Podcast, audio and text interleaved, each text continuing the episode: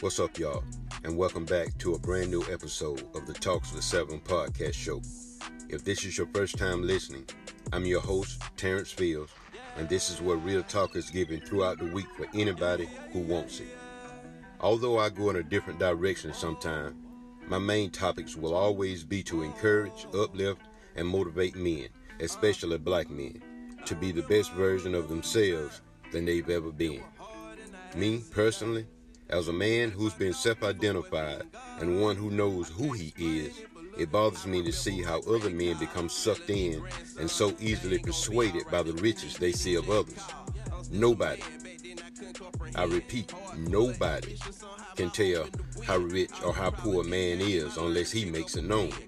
Unless the heart, you know, is just so overwhelmed to, to, to the point to where I just got to say, okay, man, look, hey, I need to talk to you. Let me show you what I got. No, Seven King will never do it like that. It's the heart that makes a man rich. A man is rich according to what he is and not according to what he has. Life should always be appreciated and not taken for granted the way some do. So, in my closing, as a reminder, I want to say this. We all have taken someone for granted.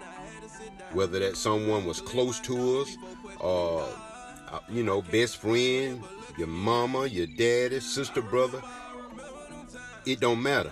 You take you took them for granted. So, you know, I, I can say it's easy to do that. It's easy to take people for granted. But just make sure that every now and then, those same people that you took for granted, just remind them of how much you appreciate them. Just remind them of the love that you have for them. It's true. A little love and appreciation goes a long way. Thanks for tuning in to the Talks with Seven podcast show. Enjoy your day.